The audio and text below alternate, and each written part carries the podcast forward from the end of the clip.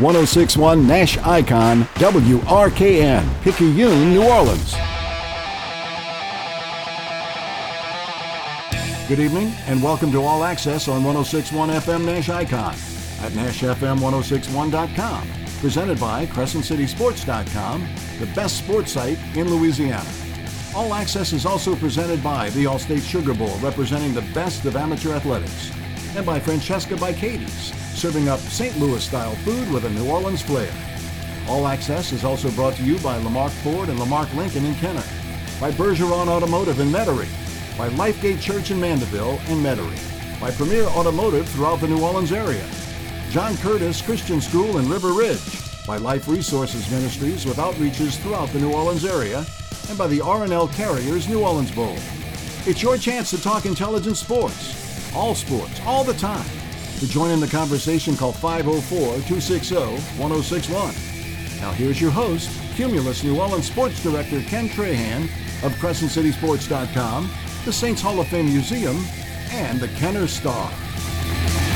And a pleasant good evening, and welcome to another edition of All Access. This is the Monday night edition here on 1061 FM Nash Icon on the web. We're at NashFM1061.com. Tune in app available anywhere in the world for you to listen in via iHeart. Alexa will give you the station as well. Just say play WRKN or play Nash Icon 1061 FM. Podcast available after each show through CrescentCitySports.com. Of course, you can call the show 504 260 1061. That's 260 1061. Or you can email me. It's ken at crescentcitysports.com. Later on in the show, we'll visit with Lisa Stockton, the head women's basketball coach of the Tulane Lady Wave. They're 8 and 4 on the year. They got a big game with a nationally ranked team coming up, and we'll talk about that. Also, we'll visit with Ross Jackson, Canal Street Chronicles, and Locked On Saints. We'll talk about the New Orleans Saints season that was and what is to come for the franchise as well. Of course, tonight is the national championship game in college football, another rematch game between Georgia and Alabama. And joining us to talk about that, among other things, gentleman who covers the SEC and a whole bunch of sports entities for Outkick.com. You know him very well. Raider Pride, Glenn Guilbeau. Hey, Glenn, how are you? Hello, Ken. How are you? Happy New Year. Happy New Year to you, buddy. Always a pleasure. Appreciate you joining us. And all good. How's the new venture going? It's been a few months now. Talk about Outkick.com. It's been fun. It's it's been good. I get to cover uh, the SEC West and the, the SEC as a as a whole, and they still uh, also let me do uh, stories here and there on the Saints, um, some of their home games, and of course I wrote about last night's uh, game and double game really with the Rams and 49ers. But no, it's been a lot of fun. It's um, I, I traveled uh, quite a bit until the um, you know they went back to Zoom and, and so forth. I didn't I didn't go when, when that started happening again. But it's uh, but I'm going to travel more in the future when, once that lightens up with the COVID again. Um, but it's been it's been a lot of fun. Outkick.com. It's an easy website to get to. It combines sports and politics and culture and um, pop culture. And uh, you know, there's no uh, subscriptions that it tries to get you to um, buy. You know, no limit to the stories. Free website. So good to join you. Excellent, uh, to say the least, and appreciate the time as always. And before we talk about the national championship, God, with regard to the SEC, still a disparity between the West and East. The West just better. Kentucky was pretty good this year. Tennessee's on the come. Of course, Florida took a major nosedive, and that was part of the reason that the East wasn't as good, but that's been the case in recent years as compared to the West, and that's why some say Georgia doesn't play as tough a schedule as the teams that come out of the West, like Alabama. Uh, you can see the East coming on, though. Tennessee's getting better with Josh Heupel. Kentucky, Coach Stoops has done a really good job. You don't expect Florida to sit where they're at for very long. So uh, I would guess you'd see the East starting to make a move, or do you think the West will continue to dominate? Well, I think the East has made a move in the name of Georgia in the last couple of years. I mean, there's no West team other than Alabama that is really even close to Georgia. Uh, you know, it's it's kind of like this Georgia and Alabama and all the rest. And you know, I thought Florida was they almost made the playoffs in 2020 and should have beat Alabama. I was at that game in Gainesville. It's, it's hard to imagine what happened to Florida after that. Um, but uh, they're they're having major roster issues as is LSU right now. But uh, you know, and Auburn is is an average to bad team as well. Uh, I don't see LSU making a lot of improvement this coming season. I, I think they look like an eight-win team, but you know, you look at Ole Miss and Arkansas; they're uh, they're on the improve. Uh, so the West, the West is still better, but uh, the East has a legitimate national power in Georgia in the last few years, where they where they didn't have that before. I've always subscribed to the innocent until proven guilty scenario, and also the guilty until proven innocent scenario. And yet, I have picked Georgia to win tonight. What's wrong with me? What am I thinking? well, you know, that's what I wrote about this morning. I'm, I'm, I'm surprised that Georgia is favored, first off, and I'm surprised that so many people are picking Georgia because it's not like Alabama beat them in a close game just a little over a month ago. I mean, they, they really beat them convincingly, and, um, you know, I know Alabama doesn't have John Metchie the third, and, and they're missing a cornerback and Josh Jobe, but um, I, I think Georgia will play a better game this time, but I, I can't see Alabama losing this game. So we're on different sides here, but obviously, I, I, I cautioned everyone when I made my selection that I must be nuts to pick against Saban. But again, every rematch game has gone the way of the team that lost the first one previously. And Georgia is favored, and the odds makers aren't wrong very much. They know what they're doing. And I've watched these teams play continuously. Uh, Alabama, again, better coach team overall, better players. I think Georgia has the better players overall. And Georgia's defense is absolutely off the charts if it shows up in plays. They have no weakness. I watched the first game, and Bryce Young had a field day, and receivers ran free. I thought Georgia had a very bad game plan with regard to how they played those receivers. A lot of free releases, a lot of playing off coverage, and, you know, Jameson Williams had a big game. Even Bolden did a good job, and Bryce Young had a big game. I got to believe they're going to change their approach, and the other part of that is generating a pass rush. And of course, the other, the last part of that equation is Georgia against the run is so good, and and Alabama couldn't run the ball on Auburn, couldn't run it on LSU, really couldn't run it on A and M. So I just think Georgia's got better players. Although picking against Nick Saban is pretty stupid, I think. Well, and the thing is that Alabama has gotten a lot better, uh, you know, late in the season uh, against Georgia, and then against Cincinnati. Uh, and you know, they showed another side of their game where they just said we're going to just run the ball. You know, I think they're one of their touchdown drives, they didn't throw one pass the whole time um, against Cincinnati. Um, boy, you know, I don't, I don't know if Georgia has better players than Alabama. I, I think it's a, I think it's about a push. I mean, and, and plus, you know, Bryce Young, I think is clearly better than Stetson Bennett. But you know, Stetson is is pretty good. Um, um, but and he, you know, he's probably better than than most of the rest of the quarterbacks in the SEC. Or although I'd take Matt Corral over him.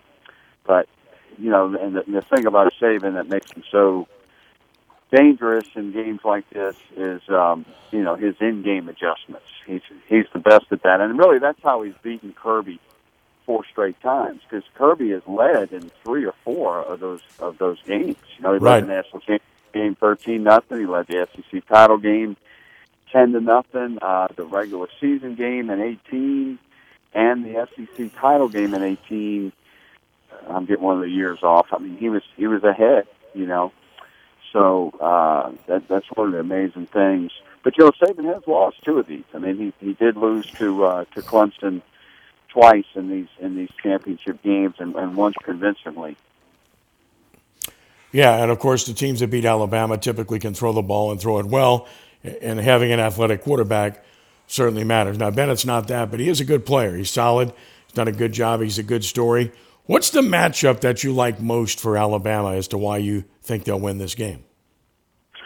Well, just the way they they beat them in in the last game, and they have a very offensive attack.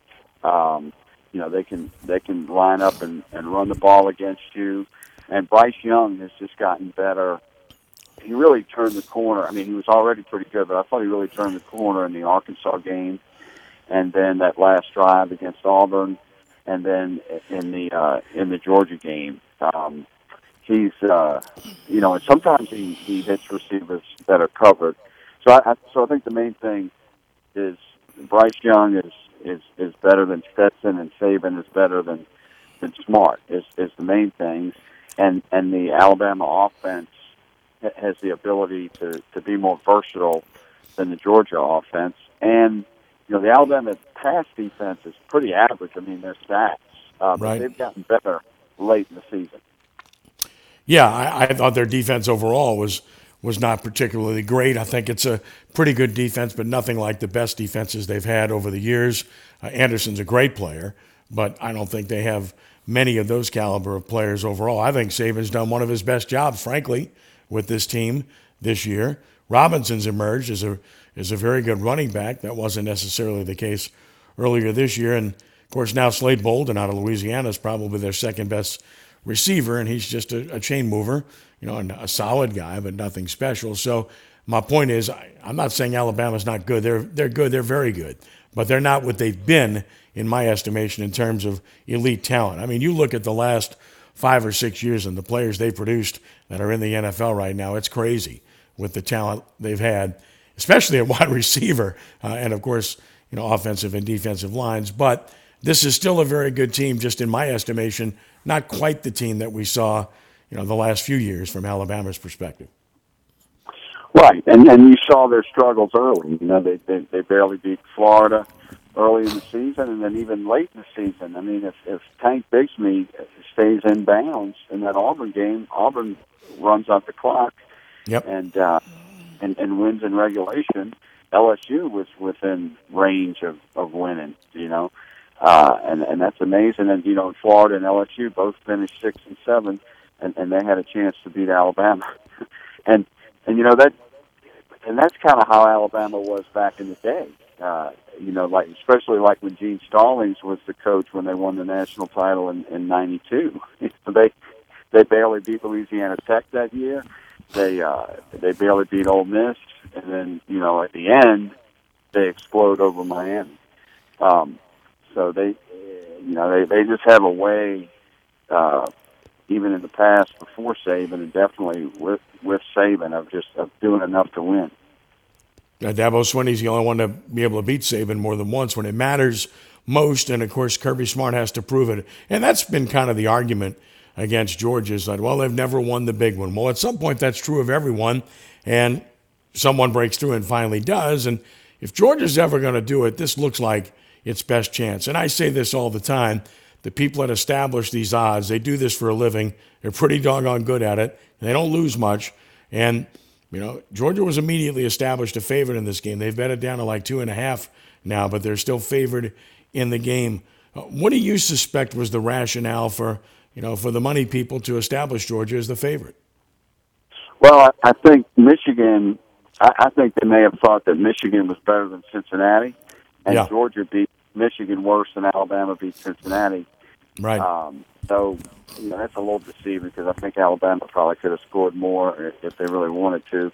But but the Georgia win was more impressive uh, than than the recent Alabama win. Uh, but other other than that, you know, I, I mean, I, I really don't know. I mean, John Metchie the third is is gone, but you know they they won games without Jameson Williams uh, too. So um, you know, and he's probably the better of the two, and he's he's back. Uh, but I, I don't know. I, you know, it's not it's not much of a uh, of a point spread. But and, and Georgia was favored the last time they played too. Right. They sure were. They sure were. That wasn't close, as you mentioned. So, Glenn Guilbeau with us from Outkick.com. All right, Glenn, we'll turn our attention to LSU. I mean, the Brian Kelly thing is a pretty interesting dynamic. You know, my take on that is the guy's a proven winner. He's done nothing but win everywhere he's been. Solid as a rock in his approach. He knows what he's doing, but it is a different culture. It's a different location, and he has to put up with the mass exodus that we've seen in that very awkward situation and awkward year that they had. So I'm I see it and I look at the schedule next year, that even odd year thing for LSU, it always works out. And the odd year didn't work out this past year because of all the problems. And now they've got the tougher schedule. So I see LSU probably being like a seven win team next year. And yet I do think Brian Kelly is not only a proven commodity, but a good coach and a good hire. Your thoughts?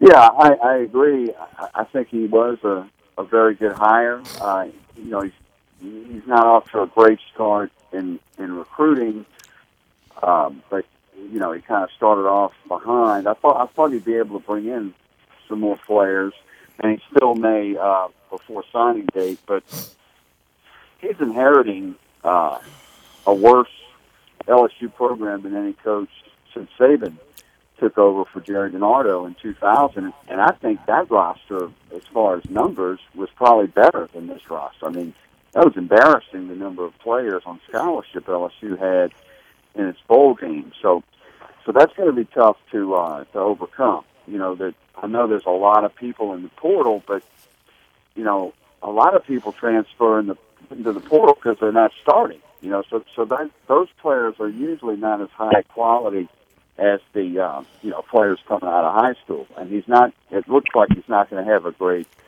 recruiting class. Now I am impressed with his two coordinator hires. Took he took him some time, but you know you got to take your time on those hires. Both his offensive and defensive coordinators are are good hires. But you know I think if he wins eight games this year, I mean that's that's a great job if he can come in with that roster and win eight games. Myles Brennan is returning. I know you were you were a fan of Myles, and and of course, he had very bad fortune when he got hurt. He was putting up some huge numbers and playing well.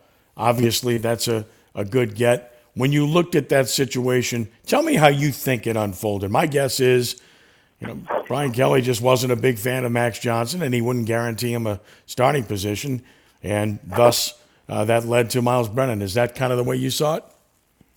You know, I'm, I'm not sure what happened there, but um, you know, if, if if I would hope Kelly doesn't think Myles Brennan is better than Max Johnson because there's there's no proof of that. Uh, you know, Myles Brennan, there's not a lot there to to look at. He just hasn't played enough. You know, mm-hmm. and and he, he did put up good numbers early in 2020 uh, before he got hurt, but uh, two of those defenses were really bad, Vanderbilt and and Mississippi State. And then he didn't play much before that, and then you know, his freshman year, he, he kind of lost that Troy game, but that was a long time ago. He's he's just kind of un, unproven, and uh, I think Max Johnson is much more proven than he is. And uh, I, I got to think that he's not really going to figure in in the race. I mean, I think he's good insurance, but if Myles Brennan wins the job, then that means Garrett Nussmeier and, and Walker Howard were not as good as Bill, you know, as or commensurate to their recruiting. I think one of your starters has to be Nussmeier or uh, or Walker Howard there. Um, and you know, and that's something else to be concerned with because you know Kelly has did not have a lot of great quarterbacks at Notre Dame, and his offense, you know, he tends to have game management quarterbacks. Ian Book was the exception, um, but you know that that's something that LSU fans need to realize too. He's he doesn't have uh, he he is closer to Les Miles in philosophy of offense than he is to Joe Brady. There's no question about it. And with regard to Walker Howard, he recruited him hard to Notre Dame. So clearly, he likes Walker Howard. That's pretty obvious. Right, right. And you know, Walker's had had some injuries, and and uh, you know, I've, I've heard from his camp that that you know maybe he wants to even but I, but I, but I find that you know startling because if ever LSU was going to start a true freshman quarterback, this this is the the season to do it uh, because they just don't have anything else there. They don't have, uh, especially with Max gone, uh, they don't have an experienced starter there. So so you know if Nussmeier or Howard wins the job, then you can conceivably have a, the same starter for three years. And then of course the running back position is thin, and Davis Price declares for the draft and I mean, I, I haven't seen anything yet that's had him at better than a fifth or sixth round, if not a seventh round draft pick. Yeah, and you know that that's the main thing that, and I said this before Kelly got hired. That that's the main thing that needs to be fixed at LSU is, is this culture. It really started under Les and continued under Coach O. You know, you got players not even expected to go in the top three rounds that, that are leaving. You know, and and and what do we always hear about is how great it is to play in Tiger Stadium and all this. You know, and, and you just got players that want to get the hell out of there. It's it's it's crazy. That's that's the first thing. Roster management uh, and player development.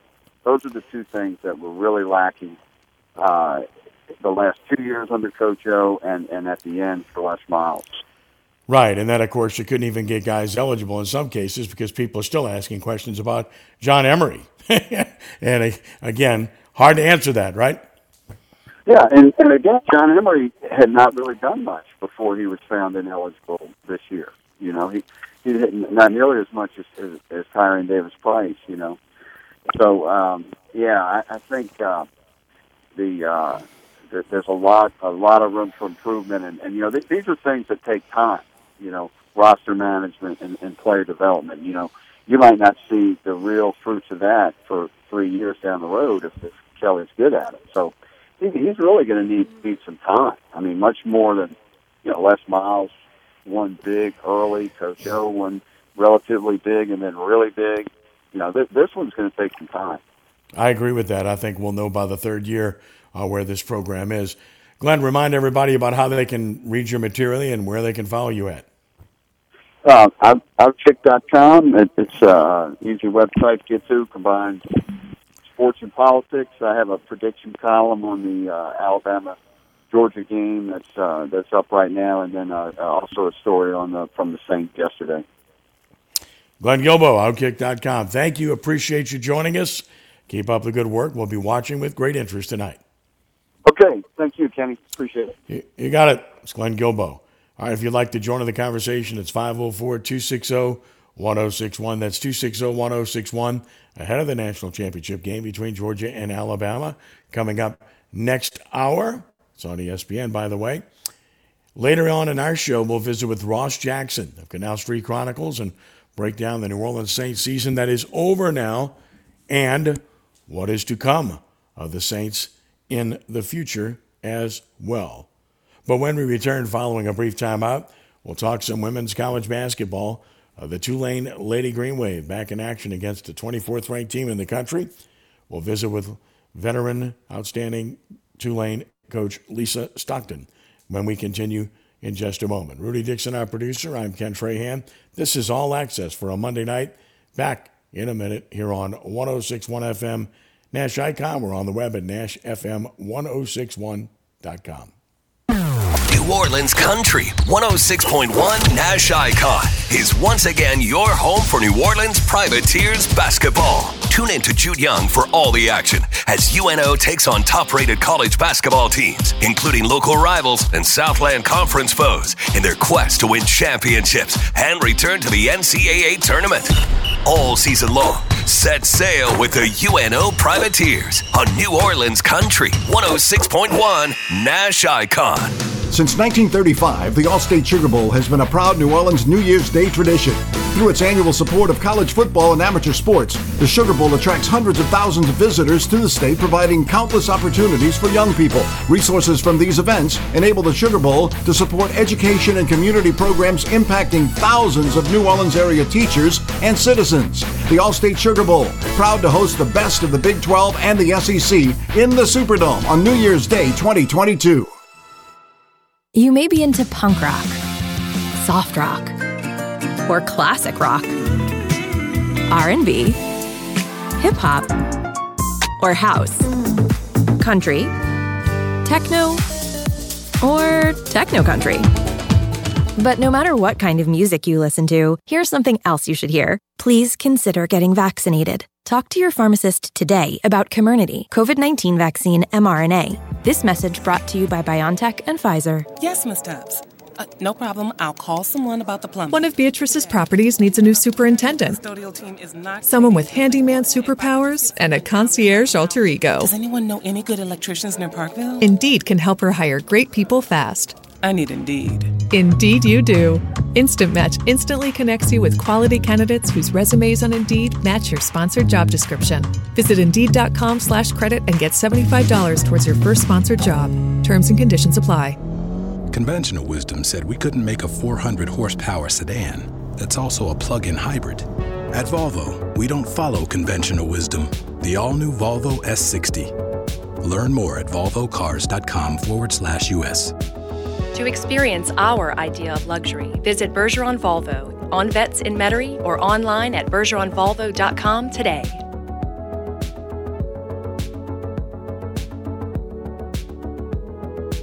At Church's, we're doing 10 pieces of our crave worthy comfort made spicy or classic. That's 10 legs and thighs packed with bold flavor. That's how we do value. So you can do the Church's 10 starting at $10.99 deal. Church's, bringing it down home flavor. Offer valid at participating locations. Cumulus New Orleans has an immediate opening for a digital account executive. If you have at least one year experience in paid search, Google display, paid social media, and digital video advertising, and want your paycheck to directly reflect your hard work with no income cap, send your resume to NOLA Sales at Cumulus.com. That's NOLA Sales at C-U-M-U-L-U-S.com.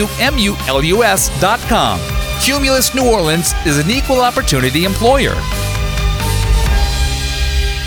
If you're looking for a local professional Louisiana contractor who has thousands of squares of material in stock right in our Luling warehouse, you have found him. We can get the material out to the job and we can get the job done. Han Roofing refuses to use the cheapest products they can find. Why would anyone want to shop for the cheapest price for their insurance company? Call Han Roofing today. The number is 504 737 2228. 504 737 2228. Come on down to the Silver Slipper. Hi, this is John from the Silver Slipper, inviting you to join us at our award winning Jubilee Buffet any Monday through Thursday for our all new Shrimp Feast, where we feature several fabulous shrimp entrees on our buffet line, in addition to our regular lineup. Then on Friday nights and all day Saturday and Sunday, our very popular Crab Feast returns, which has been a favorite here at the Slipper for years. Celebrating 15 years as your friend and neighbor Silver Slipper Casino, we are proud to be your host on the coast. Have a good time at the Silver Slipper.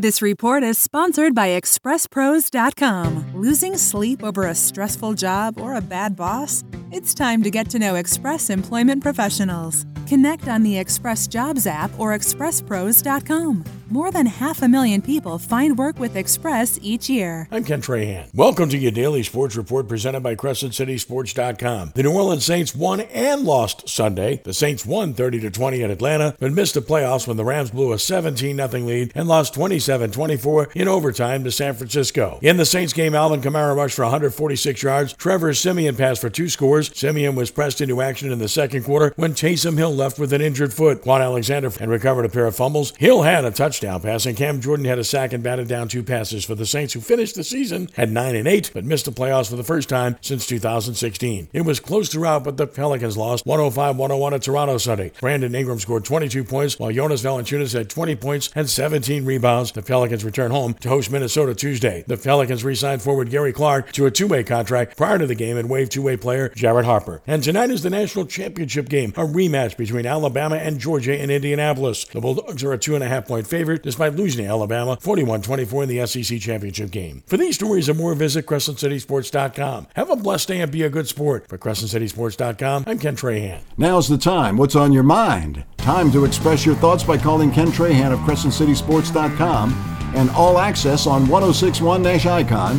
and at NashFM1061.com. Call 504 260 1061. Very good American Athletic Conference basketball game coming up on Wednesday at Fogelman Arena as the Tulane Lady Green Wave take on 24th ranked South Florida.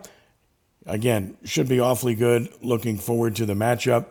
Joining us to talk about that and more, it's a 6 p.m. contest, by the way, is the outstanding longtime Tulane women's coach, Lisa Stockton. Lisa, listen, it's good to be talking basketball again. Had to wait quite a while before you played again, and I guess that was not very easy, but those are the times we find ourselves in, right?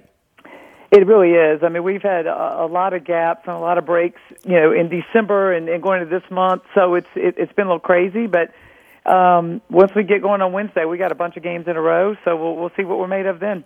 Yeah, 22 games, 22 days between games in December. That was tough. Came back and won, and of course the tough loss most recently to a good UCF team. And and first and foremost about the American Athletic Conference. I know people think about UConn from the past, but the bottom line is this is a good league. You know, I look at the power rankings, and you know there's there's a lot of teams that are that are in good shape to have a chance to make the postseason. I mean, Houston's good, Tulsa's good. I mean, I could go down a list and talk about South Florida and UCF, of course, uh, your own team. It's a good league, isn't it? It's a great league. You know, except for having UConn, you mentioned them uh, not being in anymore. This is probably the best it's been. Um, I think we're ranked sixth right now in the power ratings as a conference, which is really, really strong. And yeah, there's, there's no easy nights. And and again, you you throw the situation with COVID to where you're you're not sure when you're playing and you get scheduled, rescheduled and things like that. It's going to be a crazy year, but um, you know it's it's going to be a tremendously competitive league.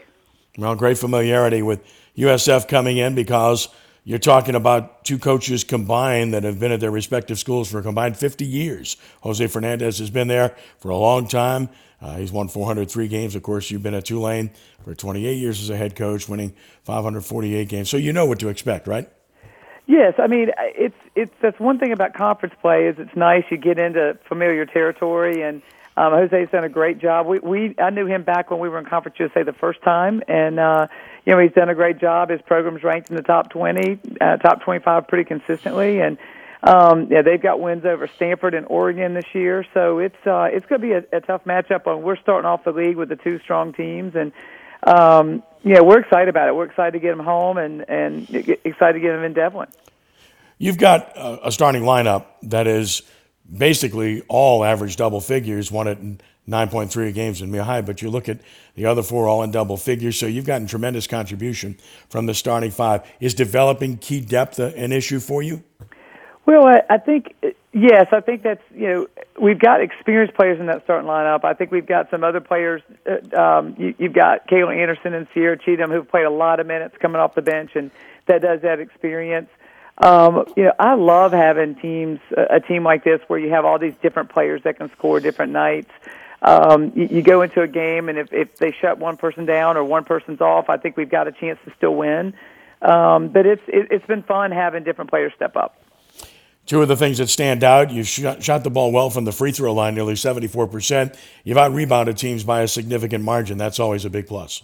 It is, and that's an area over the last two years we've really improved in. Now, now one of the things we we have added Moon Ursin, which really helps because she's second in the league in rebounding, so that that's helped those numbers. And I think um, in, a league like ours, it's really competitive. It, there's going to be nights you don't shoot well to get more opportunities. I think really help you. So that's that's a stat I think is pretty important for us. No, it's remarkable when you mentioned that about Moon is the fact that she's five six. So don't pay attention to height. She's a right. battle. She was like that in high school. I did several of her games, and she's just tough as nails. And and that's rebounding is largely about attitude, and she clearly has that. Well, it's it's attitude, it's effort, and um, the fact that she can really jump that helps her too. Um, but yeah, I, I definitely believe when you've got some, especially some perimeter players that get in there and get you extra opportunities, that really helps you. And um, you know, again, you, you got players like Dynah Jones and and um, Arsula Clark on the perimeter that are pretty dynamic to the goal. So um, it, it's a fun team. It's a fun team to coach. I, I think that the most difficult thing is we just hadn't played much. So as a coach, like I want to see if we can once we start playing, if we can get some momentum and and, and kind of get that chemistry and get on a little bit of a roll. And then, of course, it also helps when you have great experience, and you certainly have that when you're talking about players like some of the ones we've already discussed. You know, you talked about Arsula Clark, senior, redshirt senior, Krystal Freeman, same thing. Moon Ursin, we know she's uh, that incredibly experienced player. And then, of course, you got Donna Jones, who's been there, it seems like, for about seven or eight years, or as I recall, doing some of her games yeah, on the high school I, level. I think some of the conference opponents probably feel the same way. yeah, you can't get them out of there. But but clearly, this yeah, is an experienced team. Another year, so they're going to have yep. to figure it again. Point being, you expected this to be a pretty good team, didn't you? I did. I, I, I definitely feel like last year we were um, just so close in so many games and just just lacking a little bit. And um, then this year, just having that experience and having the experience of even Moon Ursin coming in and just that maturity that she has um, has really obviously added to our team. And, and there is a certain degree of confidence there. Um, but as you mentioned earlier, the league's never been stronger top to bottom. So it's not going to be a gimme. Even though we're stronger, I think everyone else is. And Um, you look at Central Florida and South Florida; they have everyone back that was playing last year. They were both NCAA teams. So yeah, this is a, a, a league that you know we we better step up every night. Women's basketball, it's just good to see it getting more attention. Equity needs to be achieved. Obviously, that's being addressed. It's going to be a, a period of time for that to happen, but I think it's happening. But in Louisiana, it's nice to see a little more of a focus because you and I both remember when your program was elite and you're an NCAA program pretty consistently. We know what LSU was in a Final Four team. We know what Louisiana Tech was back in the day and how good it was. And now we see a crowd the other night at a game in Louisiana of just about 10,000 fans in Baton Rouge. Nice to see uh, a little bit of a renaissance with women's basketball in the state. It is, and and really, when you look at the history of this state and women's basketball, it's it's amazing. I mean, again, you mentioned Louisiana Tech and what they did many years ago. It's it, for a state, especially the size. You look at the population of Louisiana and look at how good some of the teams have been here in the state. So it's definitely something to be proud of. I, I think the the fans get behind it. Um, you know, coming off of a year with COVID where you couldn't really go out. Uh, you know, I want to see. It's nice if we can see people come out and really support it again. So, um, you know, I think it's, it's going to be a good year in the state. Pretty good year in Louisiana when it comes to high school basketball. I was at the All-State Sugar Bowl National Prep Classic this past weekend. Saw one that's committed to Tulane. Can't talk about her, but that was good. And by the way, she looked good. So it's pretty good, pretty good year in this state. But t- that's not uh, an exception. That's typically the rule, isn't it? It is. Uh, when you look at, we we probably don't have the depth um, of talent as, you'd have in, in Texas, but I think a lot of that is because of population. But I think our good ones are good, are really good. And if you look at our roster right now, I mean, I, I'm really proud to know that if you look at our roster, how many Louisiana kids are on our roster, and you look at our starting lineup, I think we have uh, three in our starting lineup, and and that that's really something we're proud of is that we've always been able to keep some of those really good players here. You look at Colby Morgan, you look at different players like that, um, and, and here in the state and stay in, in New Orleans. And um, you know, I think that that says a lot about kids just wanting to stay home and play. All right, so the game on Wednesday night. The, the pure facts, the ugly numbers, are the fact that they've beaten you 18 straight times. This has been a tough team to beat. You had them, you had them buried for a while in this series, and they just took over. And you haven't won a game against them since what 2008 or 2009. Since it's been a while. Started this, since we came into the American, we haven't we haven't beaten them. Now we've we've had about three games decided in the last 10 seconds. Um, we had last year we had a lead on them in the conference tournament, and then they came back and hit a three and and and, one and ended up beating us. So it's been um, it's been close. It just we just haven't been able to do it. And again, to their to, to give a tribute to them, I mean they've been really really successful there. Um, you know, tomorrow night's important. I think tomorrow night is not do or die, but I think tomorrow night's a great opportunity for us. Um, they've had some great wins, and they have great RPI. They have a great net. Um, it's a good opportunity for us. So you know, hopefully we can get that, that place rocking and loud, and, and we, we all know that that arena is as good as any when there's fans in it. No doubt. Uh, I guess final thought or two before we let you get away. What's it going to take to, to turn the tide against this team? What do you have to do? What's the most important thing that you must do? well, do? I think there's a couple of things. One, I mean, they have good defense. I mean, we're going to have to shoot well. We're going to have to shoot not necessarily threes, but we're going to have to be able to shoot a good percentage from the field, which is one of our strengths this year. Um, we're going to have to defend them and defend the three because they can get really hot at the three. And the other you talked about earlier is is win that rebounding battle or just not lose it bad. I think they get a lot of opportunities. So you know they're they're a team that you know their offense if they get a lot of opportunities they're going to beat you, and so we've got to keep that from happening. Tulane, 24th ranked USF. Fogelman Arena. Looking forward to it. Lisa, thank you so much for the time. As always, Happy New Year and nothing but the best in this Battle of the Green coming up. Oh, well, thank you. Thanks for having me on. My pleasure. Thank you. Lisa Stockton of Tulane University. We'll take a brief time out. 260 1061. Saints are next. We'll talk with Ross Jackson as we continue with more of All Access here on 1061 FM Nash Icon and at NashFM1061.com. Ken Trahan here with Scott Craig of Francesca by Katie's Deli Pizzeria, 515 Harrison Avenue in Lakeview. We both love high school sports and the St. Louis Cardinals. That's a big amen. And we both love great food at a great location. That's a bigger amen. Francesca by Katie's has it all. That includes daily specials, building your own sandwiches and pizzas, delicious burgers, scrumptious salads, and a kids menu. Francesca by Katie's is also host of Ken Trahan's original Prep Football Report. We love supporting our area schools. It's a shame not everybody can go to Brother Martin. Or Rummel. If you don't come, you're to blame. You'll be glad you came. Francesca by Katie's, 515 Harrison Avenue in Lakeview you. I gotta tell you, the Ford F-150 and I, well, we're kinda like family. Ford's the number one selling truck in America for 42 years, and Lamarque's the number one Ford dealer. So come get your number one truck from your number one dealer, Lamarque Ford, where everybody gets remarkable deals and service. And wait till you see what we've done and still doing to the big store in Kenner. We're using local money, not Wall Street money. Visit Lamarque.com for more details. Drive safely, my friends. Number one claim based on 2018 new Ford vehicle retail sales report, Memphis Region Zone E. Why does Walgreens offer copays as low as $0 and 90 day refills? Because we care about Medicare, so you don't have to. I mean, do you really care to hear me go on about same day prescription delivery making your life easier? Or how there's a pharmacy expert available 24 7 and one click refills? Well, I just did anyways. Fill your Medicare prescriptions with Walgreens and save. Zero dollar copays apply to tier one generic drugs and select plans with Walgreens as a preferred pharmacy. Restrictions apply. See walgreens.com slash Medicare for complete details. Exergen wants you to know about an important study just released by the FDA. It confirms what the medical community has known all along. Non contact thermometers are not accurate, and they fail to meet FDA requirements for accuracy and labeling. With new strains of COVID on the rise, we can't afford to tolerate the rampant false temperature readings from non contact thermometers. You need Exergen thermometers because they are accurate and backed by over 100 clinical studies. Be sure, be accurate with Exergen. Learn more at exergen.com. Tired of being tired? New ZQuil Pure Z's Restorative Herbal Sleep is a melatonin free sleep aid made with clinically studied plant based ingredients to help promote better restorative sleep. Sleep this good, feel this good. This report is sponsored by New ZQuil Pure Z's Restorative Herbal Sleep. Tired of being tired? New ZQuil Pure Z's Restorative Herbal Sleep is a melatonin free sleep aid made with clinically studied plant based ingredients to help promote better restorative sleep. Sleep this good, feel this good. This is Josh Danzig with Where You At Magazine and the newly relaunched WhereYat.com with your weekend picks for 1061 Nash Icon. This Friday at the House of Blues, it's the 2022 Beatles Fest playing the Let It Be album live. And Saturday night, it's Tank and the Bangas live with the LPO at the Orpheum Theater with special guest PJ Morton.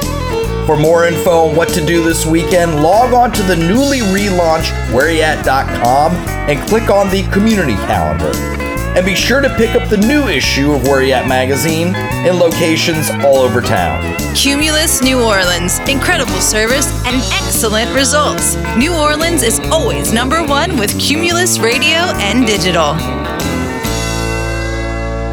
Traffic is brought to you by DA Exterminating, proud to be locally owned and serving over 60 years. DA Exterminating is proud to be locally owned and serving Louisiana's Gulf South for over 60 years. If you want a fast response and great service, call DA now on the North Shore and in Metairie, or you can visit us online at daexterminating.com.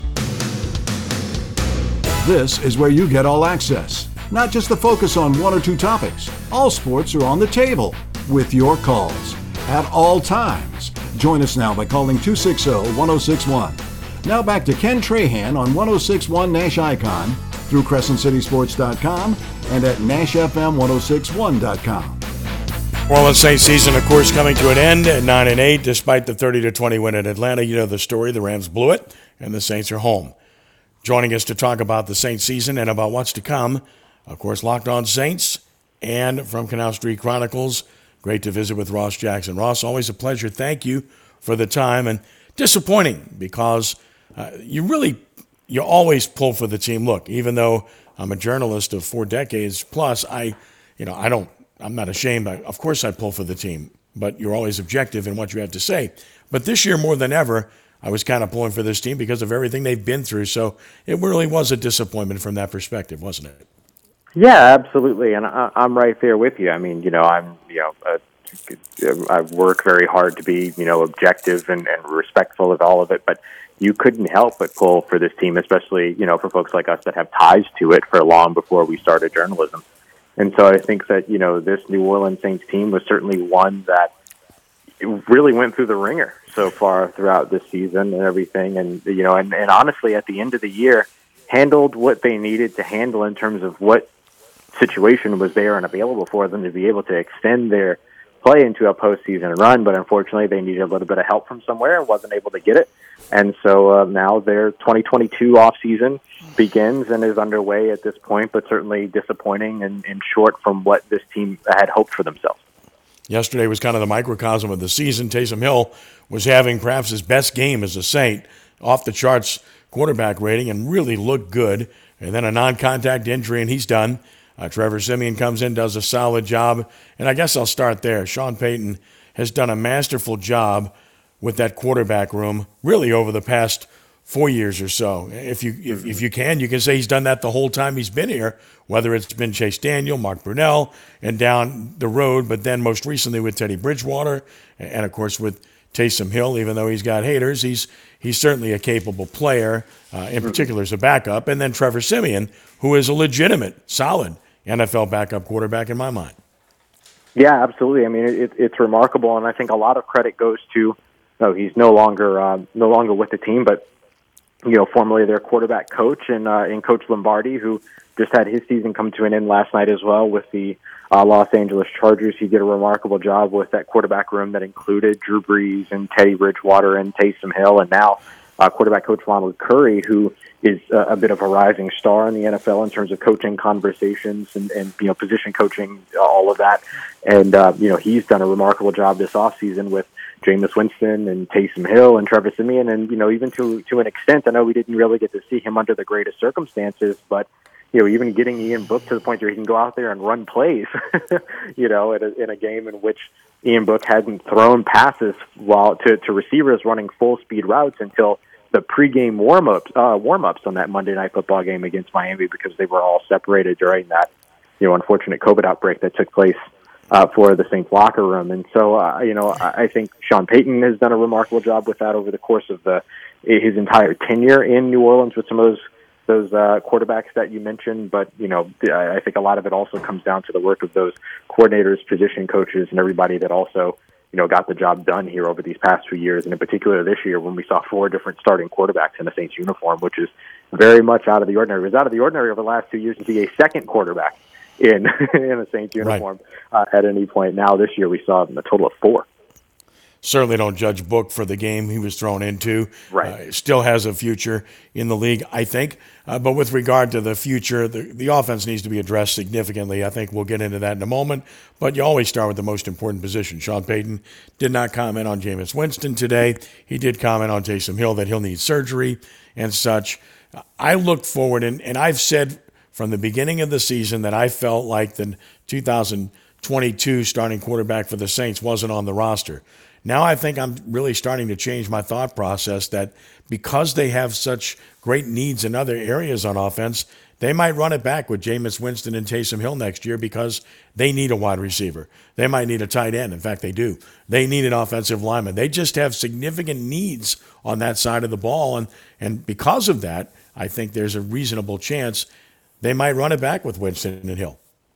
I, I could see them certainly doing that, and and I, I wouldn't be, you know, I don't think I would be disappointed to see the Saints do that, nor shocked to see the Saints do that. And you know, I think they'll be aggressive in terms of pursuing as many different options as possible, doing their due diligence. Right, they're they're a very good organization, and that's what a good organization will do. But I wouldn't be surprised to see. Here's here's what I will say: if the New Orleans Saints did that, they certainly wouldn't be disappointed in doing that. I, I think they have a lot of faith in guys like Jameis Winston as well as Taysom Hill. And I think you saw it this season. You know, the playbook continued to open up for Jameis Winston with the weapons available for him uh, throughout the season. You saw Taysom Hill, I thought, got better and better every time that we saw him in every game.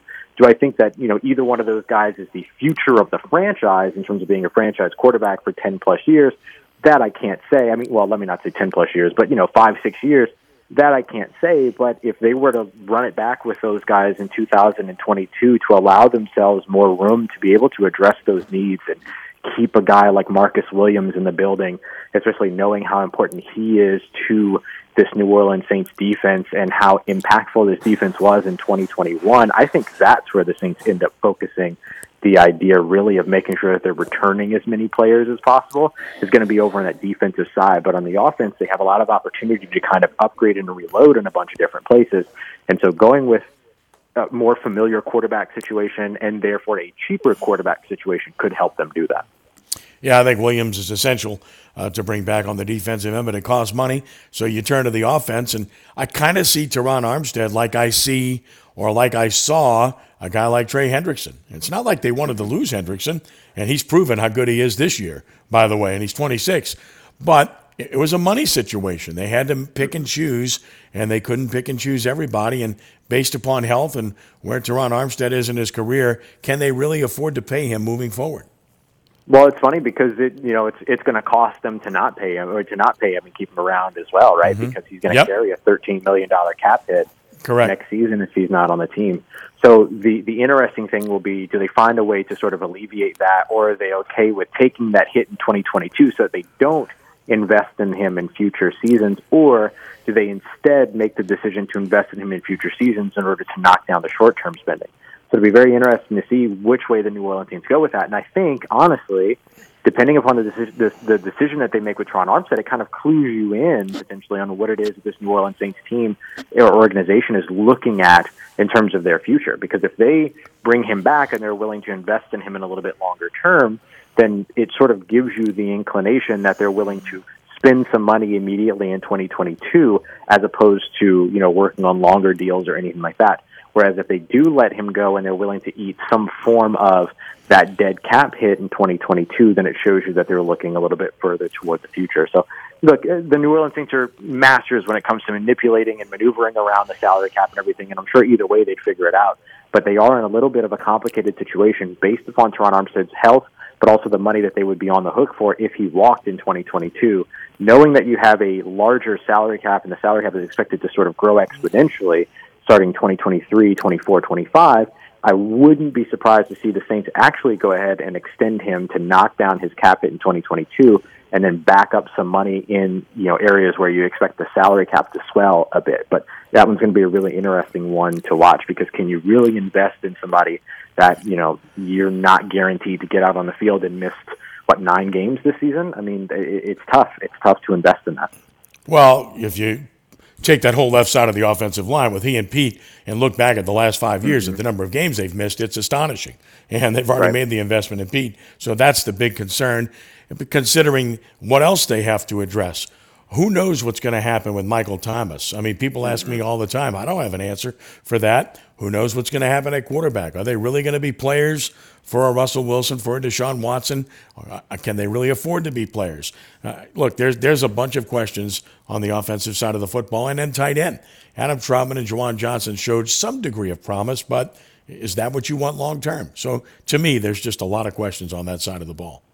Yeah, it's going to be a very, very intriguing off season, particularly on the offensive side for this team, and it can get very interesting in the coaching staff too. I mean, you're talking about six, seven different coaching uh, positions that are open now across the NFL, potentially more on the way. Right? Sometimes we see these things happen a little bit later. You got three GM positions currently open across the NFL.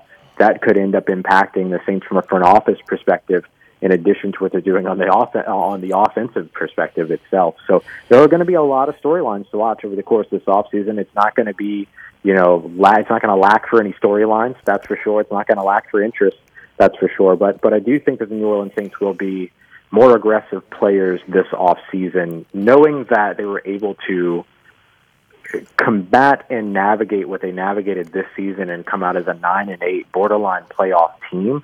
I think that they should. I wouldn't be surprised if they looked at 2022 as a season for them to really be able to compete if they just make the right decisions and them to be a little bit more aggressive than usual based on that to get themselves back into the playoffs and potentially into another deep playoff run as quickly as possible. Sure, it's obvious that they were 29th in the league in offense going into yesterday's game, and yet they're still nine and eight, and they blew games this year. They blew the game against the Giants against a really bad team. That's the one that really stung the most in my mind, more so than the Atlanta game at home when they score uh, in the final minute to win, and the game in Tennessee where you got a guy named Brian Johnson misses two extra points. Right, so Right. there were games that got away. That's always the case. You can't have more than two of those if you want to be a playoff team, and they had at least three of them. Yeah, absolutely. And, you know, those are the things where you have Will Lutz on this team, for instance, and you're probably an 11 win team. It, it's the, the margin of error is that thin, right? And so, uh, you know, that becomes a huge part of, I think, what the New Orleans Saints look to going into next season is just how close they were, and the and and instead of using that as a means of comfort, using that as a means of discomfort, in that they don't want to be that team that was just that close again, right? They want to be that team that has the pieces that they need in the building. And look, I mean, you know, they were up against some impossible circumstances just this off season as well, with being over a hundred million dollars up against the salary cap or over the salary cap, excuse me, and having to, you know, cut and shed here and there. I don't think that they really gutted their team in terms of the star players, but they were certainly impacted in terms of, of depth, right? And, you know, players like Trey Hendrickson that you mentioned, uh, Emmanuel Sanders, these other guys that were, you know, second, third options, but were key or rotational or fundamental to their positions. The New Orleans Saints didn't have this season, and you saw that end up being impacted when you had players like Peyton Turner miss 12 games, Tanoh Kpassagnon missed six games, or excuse me, nine games. Uh, Marcus Davenport at one point missing six games as well throughout the season, and, and you didn't have that rotation at the wide receiver spot. You never had Michael Thomas this season. You never had really the wide receiver corps. This is a team that's going to finish without a 700 yard receiver this season. And those are the pieces that they ended up missing out on in 2021 that I don't expect them to miss out on in 2022. Locked on Saints, uh, of course, follow the Canal Street Chronicles and via Twitter at Ross Jackson Nola. Ross, thank you so much again. Keep up the great work. We'll visit again soon. Absolutely, Ken. Appreciate you, buddy. Thanks so much as always for having me on, and we'll be talking in here soon. My pleasure. We'll take a brief time out. Back with a final word in a moment here on 1061 FM Nash Icon. Liberty Mutual Insurance Company presents. And Doug. Don't you just love the smell of old books? Shh, this is a library. Sorry, ma'am. We're looking for a book titled Liberty Mutual Customizes Your Car Insurance so you only pay for what you need. I don't think we carry that, but check nonfiction. He really does devour literature. Please leave. Only pay for what you need. Liberty, liberty, liberty, liberty. Welcome back to the quickest podcast ever, brought to you by Kohl's. Today's topic exercise. You know, the right gear makes all the difference. Sure does, which is why I went to Kohl's and got an Adidas hoodie for my husband and some Under Armour gear for myself. Is shopping your cardio? More like my motivation. I also picked up some Nike sneakers for my son. Oh, family workouts. That's the goal. Select styles. Coupons do not apply. Some exclusions apply. See store or kohls.com for details. If you're looking for a local professional Louisiana contractor who has thousands of squares of material in stock right in our Luling warehouse, you have found him. We can get the material out to the job and we can get the job done. Han Roofing refuses to use the cheapest products they can find. Why would anyone want to shop for the cheapest price for their insurance company? Call Han Roofing today. The number is 504 737 2228. 504 737 2228. Exergen wants you to know about an important study just released by the FDA. It confirms what the medical community has known all along. Non contact thermometers are not accurate, and they fail to meet FDA requirements for accuracy in labeling. With new strains of COVID on the rise, we can't afford to tolerate the rampant false temperature readings from non contact thermometers. You need Exergen thermometers because they are accurate and backed by over 100 clinical studies. Be sure, be accurate with Exergen. Learn more at Exergen.com. You know your closet well, but what does it sound like? Yes, your closet. Does it whisper your taste? Does it scream your taste? The new Stitch Fix Freestyle, your personalized store, gets to know your unique style and fit. Its selection transforms to show you only the looks and trends you love. With a store that evolves alongside your taste, your closet will scream, so you, without actually screaming. Introducing Stitch Fix Freestyle for women and men, your personalized store. We're so you. You may be into punk rock, soft rock, or classic rock, R&B, hip hop, or house, country, techno, or techno country. But no matter what kind of music you listen to, here's something else you should hear. Please consider getting vaccinated. Talk to your pharmacist today about Comirnaty, COVID 19 vaccine mRNA. This message brought to you by BioNTech and Pfizer. Yes, Miss Tubbs. Uh, no problem. I'll call someone about the plumbing. One of Beatrice's properties needs a new superintendent. Someone with handyman superpowers and a concierge alter ego. Does anyone know any good electricians near Parkville? Indeed can help her hire great people fast. I need Indeed. Indeed, you do. Instant Match instantly connects you with quality candidates whose resumes on Indeed match your sponsored job description. Visit Indeed.com slash credit and get $75 towards your first sponsored job. Terms and conditions apply. Tackle your worst cold and flu symptoms with Max Strength NyQuil Severe. The nighttime sniffling, sneezing, coughing, sore throat, stuffy head, aching fever, best sleep with a cold, medicine. Use as directed. Find it in the cold and flu aisle at a Walmart near you. At Church's, we're doing 10 pieces of our crave worthy comfort made spicy or classic. That's 10 legs and thighs packed with bold flavor. That's how we do value. So you can do the Church's 10 starting at $10.99 deal.